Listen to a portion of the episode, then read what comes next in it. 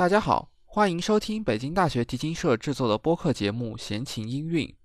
本期节目是大组排练曲目欣赏第四期，我们将要听到的是柴可夫斯基的一些作品。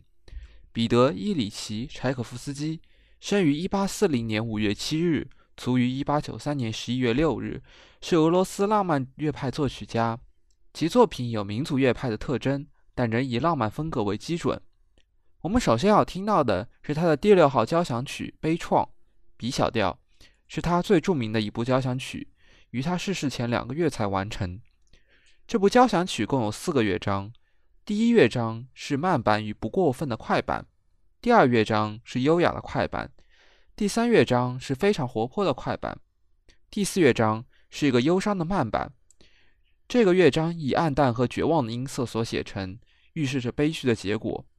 之后我们将听到的是他的第五号 E 小调交响曲第三乐章，这是一个以中等快板写成的圆舞曲，表现了作曲家当时乐观的性格。